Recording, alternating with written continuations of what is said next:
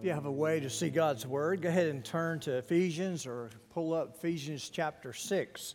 Uh, I think uh, many of you have been concerned about my marriage this week. Uh, we did we did work through our issue, and uh, we agreed to disagree.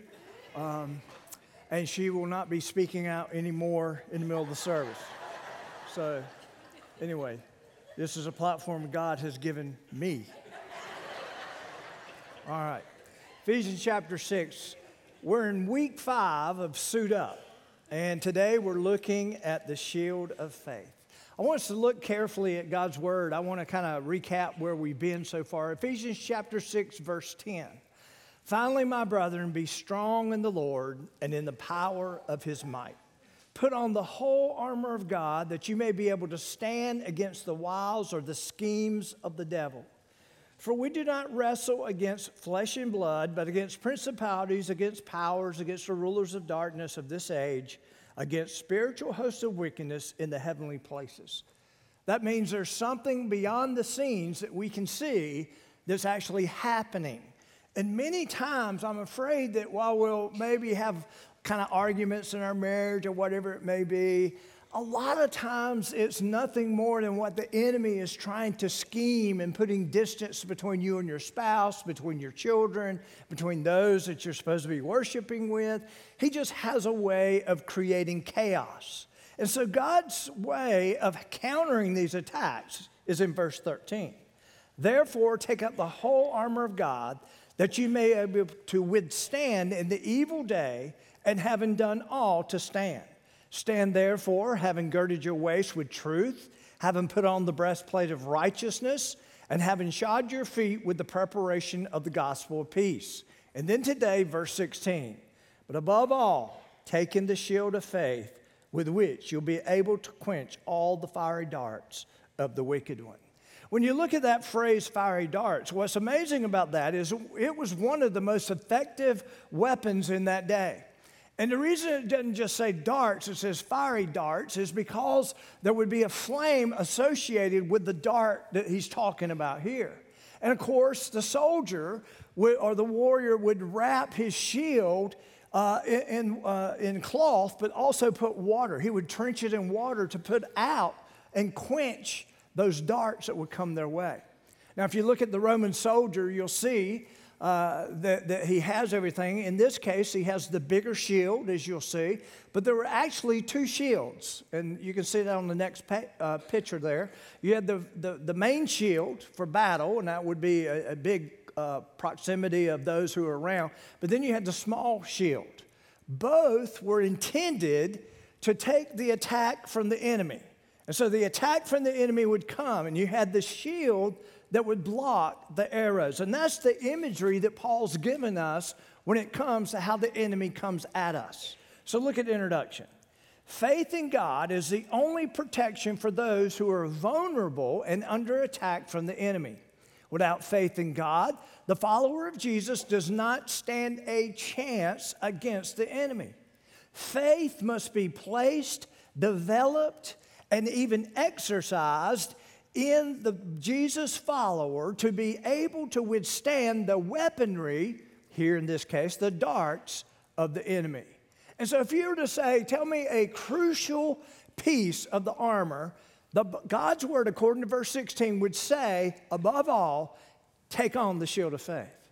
The faith that you have is your weapon against the enemy. Because here's what we know about the enemy. The enemy is coming for our faith. He wants to destroy your faith. And he'll use whatever means it takes to do that. And today we're going to look at the attempts that he tries to make in our lives as it relates to the attacks on our faith. In Proverbs thirty, verse five, it says this, "Every word of God is tested and refined like silver. He, God, is a shield to those who trust and take refuge in Him." That phrase, trust, those who trust, that's a part of the faith element that we need when it comes to countering the enemy. Now, of course, and just something we all need to take note of, the battle we're facing right now, the, the, the armor that we have gives us the ability, based on Romans chapter eight, it says that we are more than conquerors through Him, through God, who loved us. We are more than conquerors. That means victory is certain. That means you can count on the victory that God provides through His Son Jesus, through the righteousness that He's given us. We've seen that, but also in the ability to have our faith exercised in the midst of attack.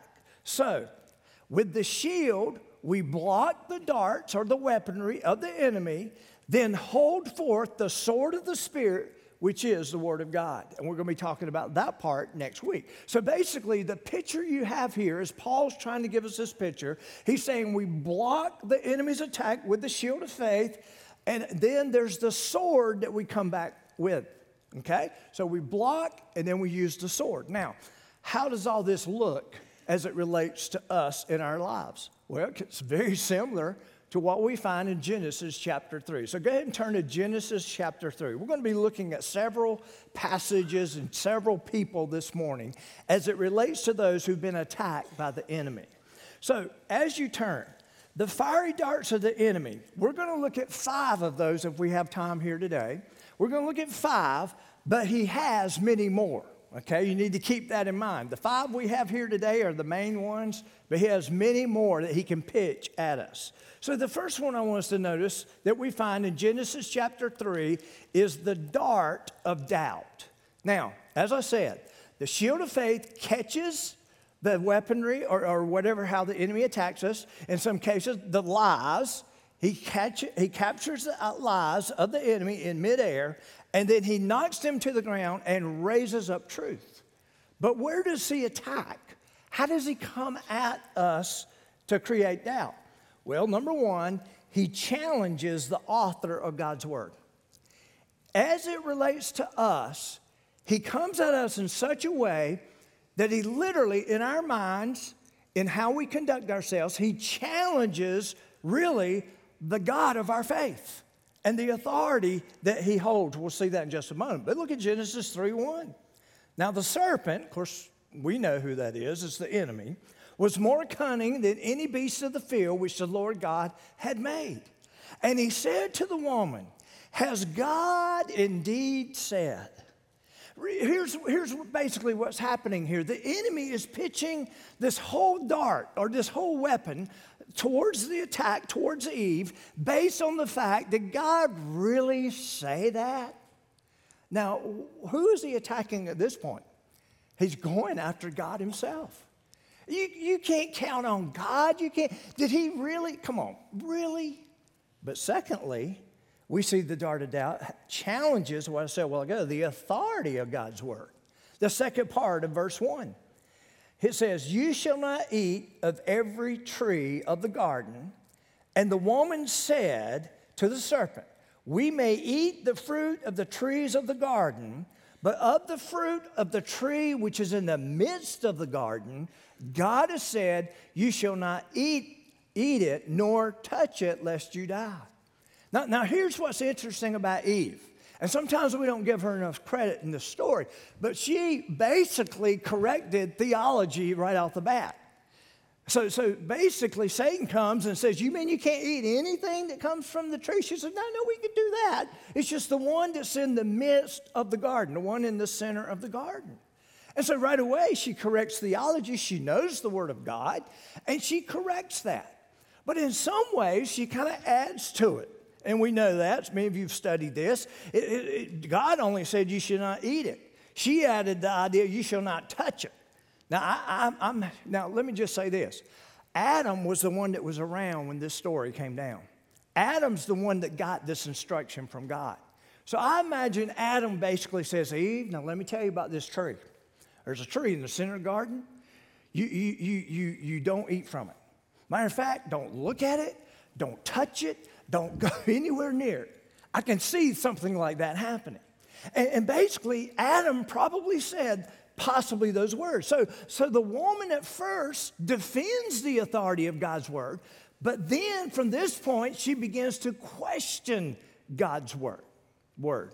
So, how many of us have been at this point where we know the word of God, but then we keep engaging in the lies of the enemy? How many of you ever found yourself there? You knew the word of God. You knew that, that why he had given you, the command that he gave you, uh, that, that it was for your best, but you stood there and you engaged that lie long enough that you were able to build possibly even rationalizations as to why maybe you need to do this. And that's when you fall into the clutches of the enemy. That's when he knows that he basically has, has destroyed the authority of God's word in your life. Now, here's what we need to know. What we need to know is this. This, when the word of God is being attacked in uh, towards us, it is pitched towards us, and whether we're trying to rationalize it or he's giving us the rationalization himself, the thing we got to understand is this is where we mess up. We, we think it's just something mild. It's not going to hurt anybody. But here's what you got to understand it as. It is a direct attack against you directed at the heart of God. I want you to think about that. His commands are there to bless you, to, to provide what's best for you, and you're basically determining or, or agreeing with the enemy that there is a better way.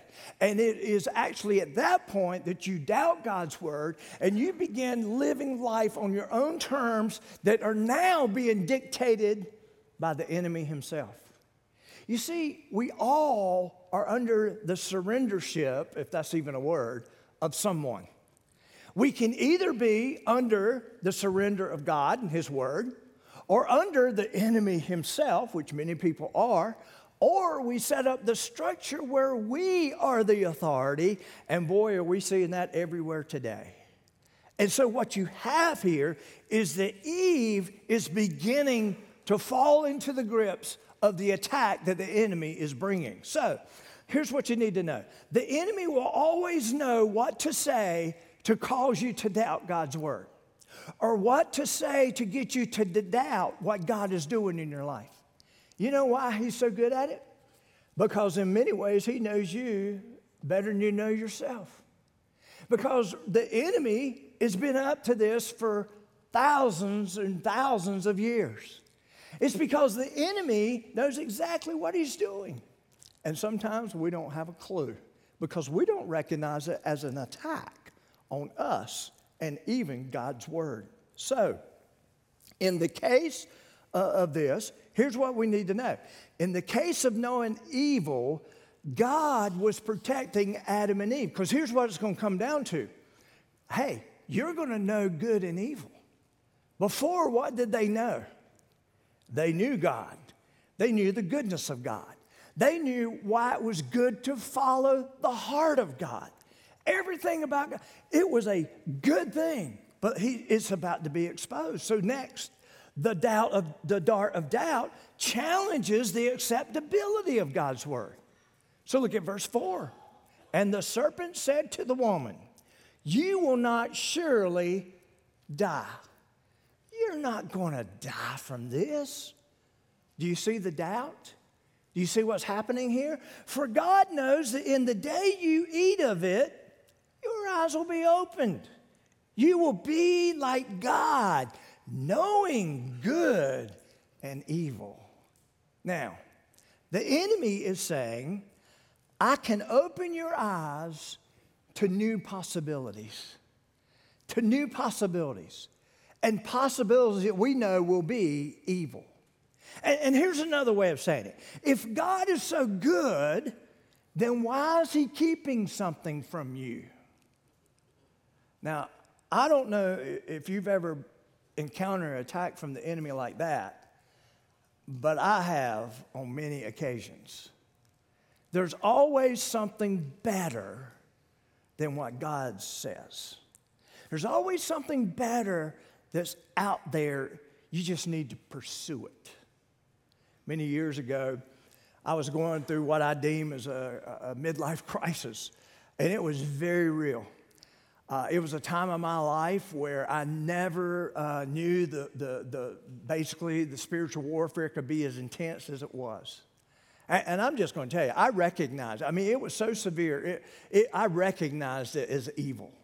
But I'm telling you one thing. There came a time where I felt like I was battling hell by the acre. You ever heard that phrase? I really did. I mean, it was something that came on me like I've never experienced before in my life. And it was one of those things where the enemy was basically telling me, you know, there's so much more out there that you can do, that you can experience, that you haven't experienced yet, and, and, and you can go over here and you can do this. Why would God keep that from you? Come on. You say, really? It came to you like that? Yeah. And if you're honest with yourself, you'll say he comes at you like that a lot. There's always that thing out there he wants to introduce to you. For Adam and Eve, it was evil itself. For us, it's many different types of evil that he wants us to embrace, that he wants us to move towards. And where does it all start? It starts by beginning to doubt God himself and then the authority of his word. And then all of a sudden, he reels us in. He starts bringing us in. And so really, when you say, well, then how do I overcome the doubt? How do you get through this time? Well, you handle it just like Jesus did in Matthew chapter four. What did Jesus do? The enemy came at him, and here's what's interesting about the enemy. The enemy knew the word of God.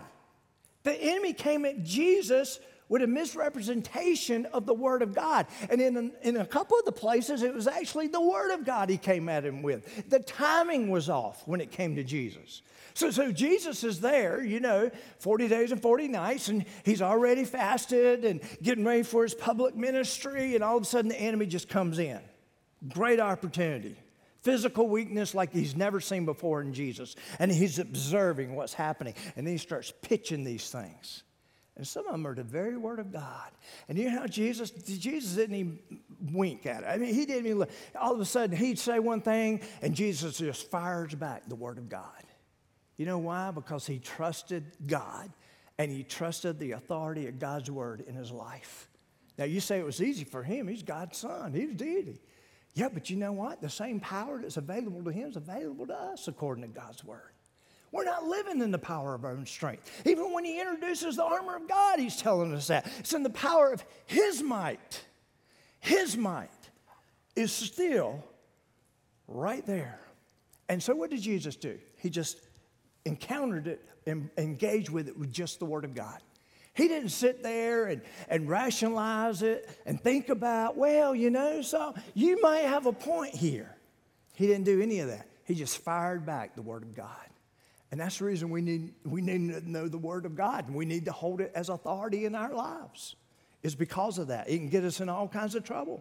But Jesus was able, under the attack of the enemy, and he beautifully defeated the enemy with the word of God. By the way, and this is something you've got to keep in mind, the enemy knows the word of God. He knows the word of God, and he can twist it to his own likings. And if you're not careful, you'll do the exact same thing to get your way, to get what your flesh wants. Next, we see the dart of desire, the whole idea of temptation. In Genesis chapter three, verse six, it says, so when the woman saw that the tree was good for food, that it was pleasant to the eyes, and a tree desirable to make one wise, she took of its fruit and ate. She also gave to her husband with her, and he ate. Wow. Now, what do we find here in this one verse? We find in this one verse what we see in First John chapter two, verse sixteen. We see how the enemy comes at us. Look at this verse here on the screen. It says this, for all that's in the world, If you, if you line up all the evil that's in the world and you put all the attack that's going to come at you, it can be broken down, or it can be a process of these three things. The lust of the flesh, the lust of the eyes, and the pride of life is not of the Father, but is of this world. It's of the economy of the world. In, in this world, here's what you got to understand. Where, where's the enemy when it says of this world? The Bible says he's been given dominion over over the world. It, he's the one with all the scheming and everything that's happening here. So the avenues that he uses to accomplish these things we find right here in Genesis, the lust of the flesh. So what do you see there? Look on your outline. First of all, there's a desire activated by sight.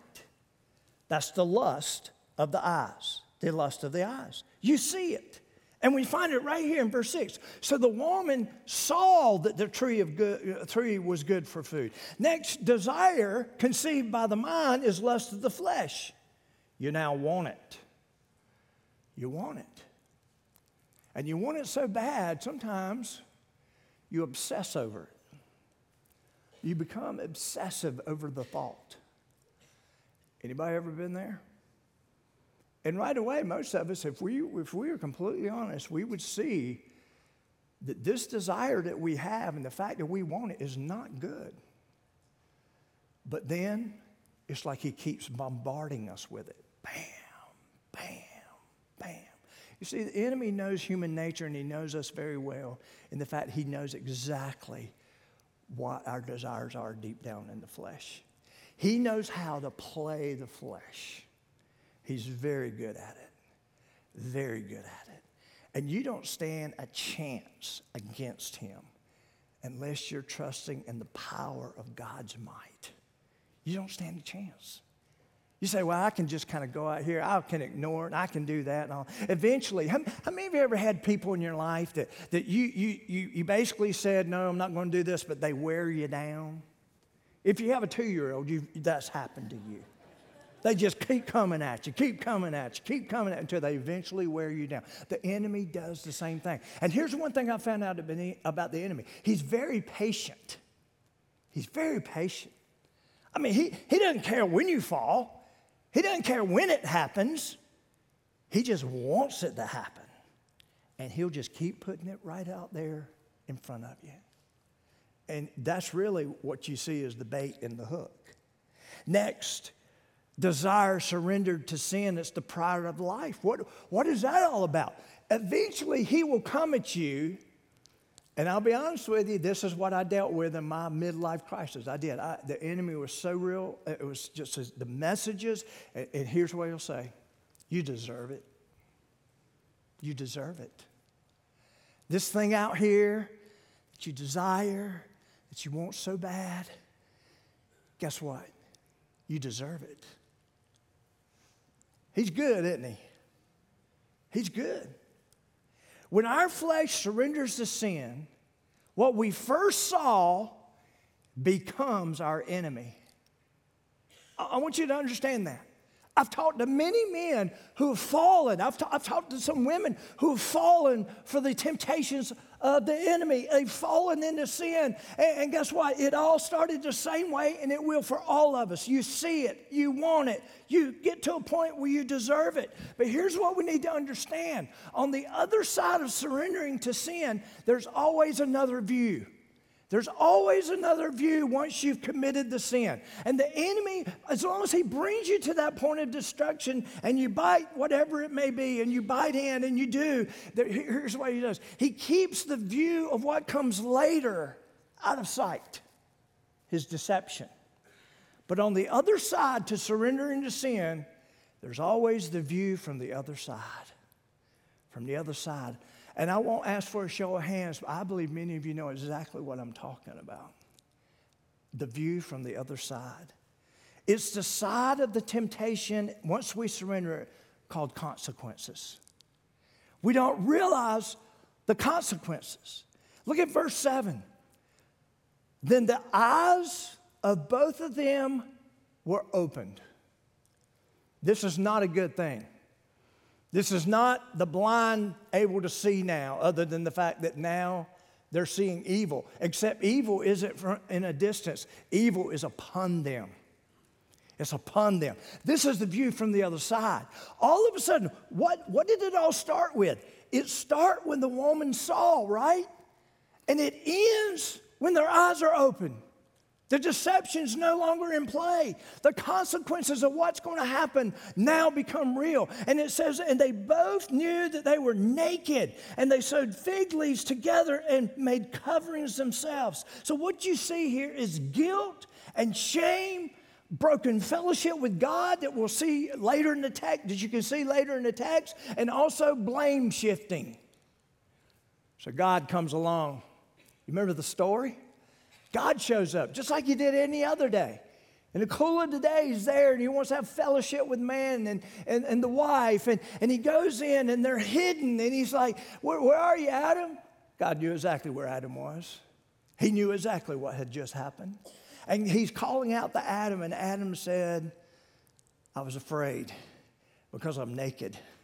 My shame, my vulnerability, the guilt it was, it's, just, it's just upon me. You could say he didn't feel worthy to be before the Lord. I mean, he, the worthlessness of it all. That's the other side of the story of temptation, the other side of it. And all of a sudden, you got all these things that are happening. And then all of a sudden, Adam says, well, well, I, I didn't really do it. She made me do it, the one you gave me. Think about that. What happened? Breaking fellowship with God. Now broken fellowship with Eve. Eve had to be sitting there thinking, thanks for throwing me under the bus. I mean, think about the scene there. Everything that they know, here's what you got to understand, is now in shambles. Their conscience, the, the, the purity of their soul, the broken fellowship with God, the broken fellowship with each other, and then guess what? And God hasn't even started handing out the consequences yet. Wow. The desire is one that Satan's very good at using. So how do you overcome temptation? Adam and Eve was captivated by the dart of desire. But in the Old Testament, Joseph fled from the dart of desire. You remember Potiphar's wife got a hold of him? The Bible says she cast longing eyes on him day after day after day. And, and, and, and if you don't know what that means, just talk to somebody. But anyway, she she she's looking at him, she's desiring him, she's wanting him, and all of a sudden his only response when it came down to her just making her way at him was for him to run. And for some of you this morning, maybe you're here today because you know deep down you need to be running from what you're entertaining in your heart right now. You need to be running. Can I tell you one who entertained the dart of desire? King David, a man after God's own heart, he entertained it too. And it cost him almost everything he had that was special to him. Broken relationships with his children, broken relationship with all those around him, broken relationship with God. You say, how do I know that? Read some of the Psalms. They're directed to the fact that he feels so separated and isolated from God. He, he's in a terrible place. Again, what is it? It's the view from the other side, a view from the other side. Listen to what First Corinthians ten says. Some of you may be sitting here today and you're like this. Here, here's where you may be. This thing is going to get the best of me one day. The handwriting's on the wall. It's more than I can handle. And you're right, it is more than you can handle. But you can trust this. The Bible says no temptation has overtaken you except as such is common to man. That means, guess what? We're all dealing with the same junk. We're all dealing with the same stuff. He knows what to put. He's got his, the, the enemy has his favorite things of putting out there in front of us. He knows exactly what to do to get a man's attention, how to get a woman's attention. He knows exactly how to do it and bring the most destruction. And basically, the Bible says we're all in this together, but God. How many of you love the phrases, but God is faithful, who will not allow you to be tempted beyond what you are able. You, that means when you when you get the view from the other side, because you've surrendered and submitted to the sin, and you're sitting there in your guilt and shame, you can't say, God, why did you allow this? Somewhere along the line, if you look carefully long enough, you'll find there was a way out that he gave you, and you look past it towards the sin. How do I know that? Because of what's next. But with the temptation will also make the way of escape that you may be able to bear it. So what does that mean? Some of you are on the interstate of desire. You're flying down that road. You've already gone past, I've seen it. You've already gone past, I want it, to I desire it, I gotta have it. And here's what this verse says. God's word says there's exit ramps on the way. You got to take the exit ramp. But so many don't. But he gives you that. Next, the dart of dismay, fear. In Nehemiah chapter four, we see some things here. And by the way, let me just say this about fear. I think this is one of the enemy's greatest tools. I've said that many times before. I mean, if he can get you to fear, he's got you. He's got you. I mean, I mean, think about it. So Nehemiah chapter four, if you turn there, you're going to see some things real quickly. Overcoming fear. How do we overcome fear? How do we, we know God's placed something there. We know he's doing a work in our lives, but all of a sudden there's fear that strikes us. And you say, well, what could it be relating to? It could be relating to the purpose he's called you to. And so let's look at how it happens in the Word of God. Overcoming fear, first of all, you got to develop a burning passion within. If you're to say, I want to overcome fear, God's called me to do something. I'm confident it's his calling, but I don't ever seem to be able to get beyond my fear to do it. I was there early on in the calling God placed on my life. I was terrified to do what I'm doing right up here right now. That that whole idea of what's, what's, what are people commonly afraid of? Did you know speaking in public is, ab- is above death? Some of y'all can relate to that. Yeah, I, I was there. I saw that. I'm like, you mean I'd rather die than stand up here and do what I'm doing? Exactly.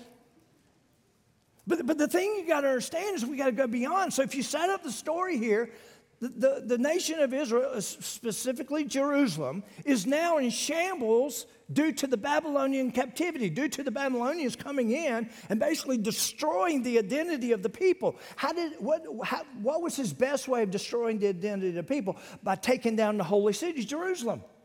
And so brick by brick, they left it in shambles.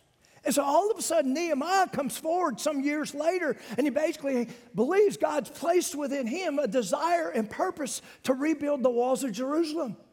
And so he goes, and he's given permission to go. So he's on his way. The Bible says in verse six of chapter four, so we built the wall, and the entire wall was joined together up to half its height, for the people had a mind to work. They had a passion that calls them to leave from where they were, for some of them, to go there to do this great work of God. You see, there's always got to be that passion that takes you beyond your fear. And that's how God dealt with me in my own fear, and that's how he'll deal with you. Second of all, accept fear as the price of victory. Nehemiah chapter four, verse seven. So it happened when Sanballat, Tobiah, and the Arabs, and the Ammonites, and the Ashdodites heard that the wall of Jerusalem were being restored. The gaps were beginning to close in. They became very angry. And all of them conspired together to come and attack Jerusalem and create confusion. Some of your translations say fear. They wanted to strike fear in them to stop the work that uh, later on you're going to find out was uh, even they acknowledged God was behind it. So, overcoming fear, how do we continue this process? You got to admit your fears. What did they do in verse nine? Nevertheless, we made our prayer to our God, and because of them, we set a watch against them day and night. So basically, you know what this verse says? The verse says they prayed, and the answer they got, they were given was direction from God to put people there in the place to guard the work. That's the word they got from God. Okay? Now, let's continue. That's what he's saying. Let the work continue. But what did they have to do first? They had to admit they were terrified. They were fearful. It's okay. And guess what? The best thing you can do with your fear is to admit it to God in prayer. You say, how do you know that works? I'm living proof that it works. God, let me do anything but do what you're calling me to do. Well, what's the problem? I'm terrified. You, you see what I'm saying? And all of a sudden, you know what I saw him do? He started surrounding me with people who encouraged my heart. Started showing things to the people around me. I, well, God must be in this. And all of a sudden, the things just started happening. And before I knew it, it it's not so much I felt, I almost felt like I was pushed up here. Hey, terrified, but hey, you, you know. And it was one of those things only I knew he could do. Discover the root cause of your fear.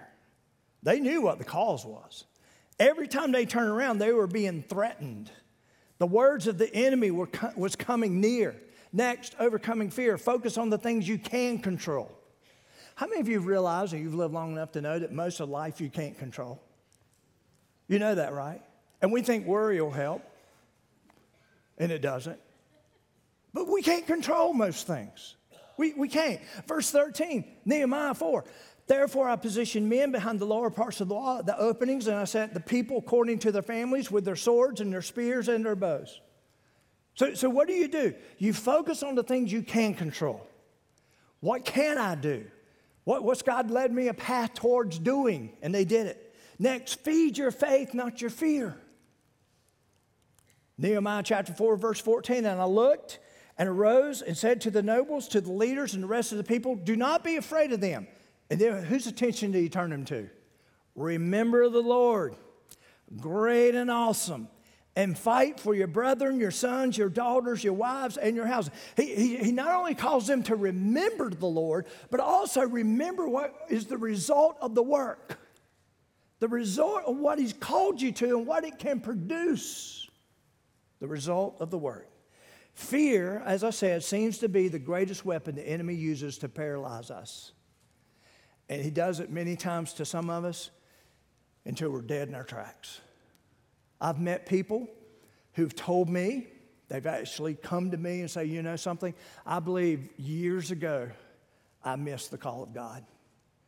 And I say, well, why do you think you missed it? And you know what they tell me? It seems like every time they'll say something, I was afraid, I was scared, I, I, I didn't know how to do, I didn't. It, it, it's remarkable. But God wants us to have victory. And the enemy, boy, he'll shoot that fear right in there. And then next, the dart of discouragement. I don't have time to go over this, but I'll just give you the things. This is this can be your Bible study for this week. So how do you do it? You read the text this week. But number one, overcoming discouragement, receive God's care for you. Did you know God, through Jesus' experience, knows what discouragement is all about? Did Jesus appear to be discouraged at times? Overcoming discouragement, respond, respond to God's voice and or his word. Start listening to God. Quit listening to everybody else. Get off the dang social media. I'm not encouraged many times by that. Overcoming discouragement. Remember, God does speak to the hurting. He will speak to you in the midst of your hurt. How about this? Return to work and allow God to renew your sense of purpose. Get it back out there. Next, reality check your perceptions. It's faith and facts over feelings. So many times feelings stops us dead in the tracks, in our tracks. And then reach to the support God sends. God, when you start crying out, He'll send you, and this, I, this is from experience, just what you need. Just what you need if you're on target to accomplish what he calls you to. And then the dart of distress, and I put the verses there. So, so here's, here's the conclusion. The enemy has a custom-made plan to destroy you. How many of you knew that before you walked in here today? Okay, not many of you. You need to know. He does. Custom made just for you, how to bring you down. Your faith in God and his plan for you, discovered in his word, is the only thing that stands between you and that destruction. Huh, that's deep. And then I want to close with this. What darts is the enemy pitching or shooting at you? We didn't get to cover them all. May not be one I've mentioned. But what do you think he's shooting at you? What, what's happening in your life right now? Let me just say this. You're breathing, and you know Jesus is your Lord and Savior. He's got darts he's pointing towards you, and some of them have already connected. What is it? Ask God to help you have victory as he's so promised in his word. Would you stand to your feet with us? Father, we just come to you right now. We thank you for your word. We thank you for your challenge this morning. Lord, we've gone through many places in your word this morning, and I just pray you'll help us to, to understand your word more fully. Lord, if there's someone here today that needs to pray with someone, help them to realize there's people here at the front that, that will pray with them. Maybe it's just more than they can handle. Maybe they're overwhelmed. The enemy's come at them with discouragement and being overwhelmed. Maybe they see the bait that's laying right there in front of them, and they need prayer to not see this to destruction. Father, have your way in our hearts this morning. In Jesus' name, amen. Would you sing with us this morning? The prayer partners will be here at the front. Please.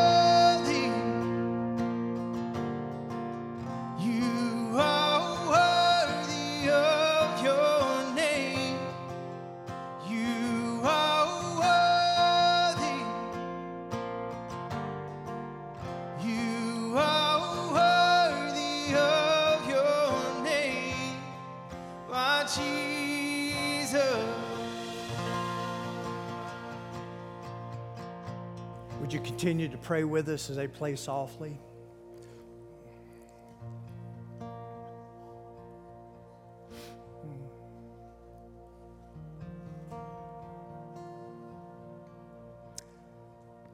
Father, we just again come to you.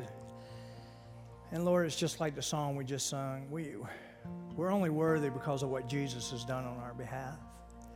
But Father, we thank you that it takes us even further than just that salvation. You give us the power of that resurrection in the lives that we live day to day. Father, help us to be overcomers. Help us to be those who can see the darts coming, and maybe when they hit that they don't land in a destructive way, but we recognize it for what it is and then pull forth your word into that deception, into that potential destruction. Thank you for what you've done here today. In Jesus' name, amen. You're dismissed. Don't forget.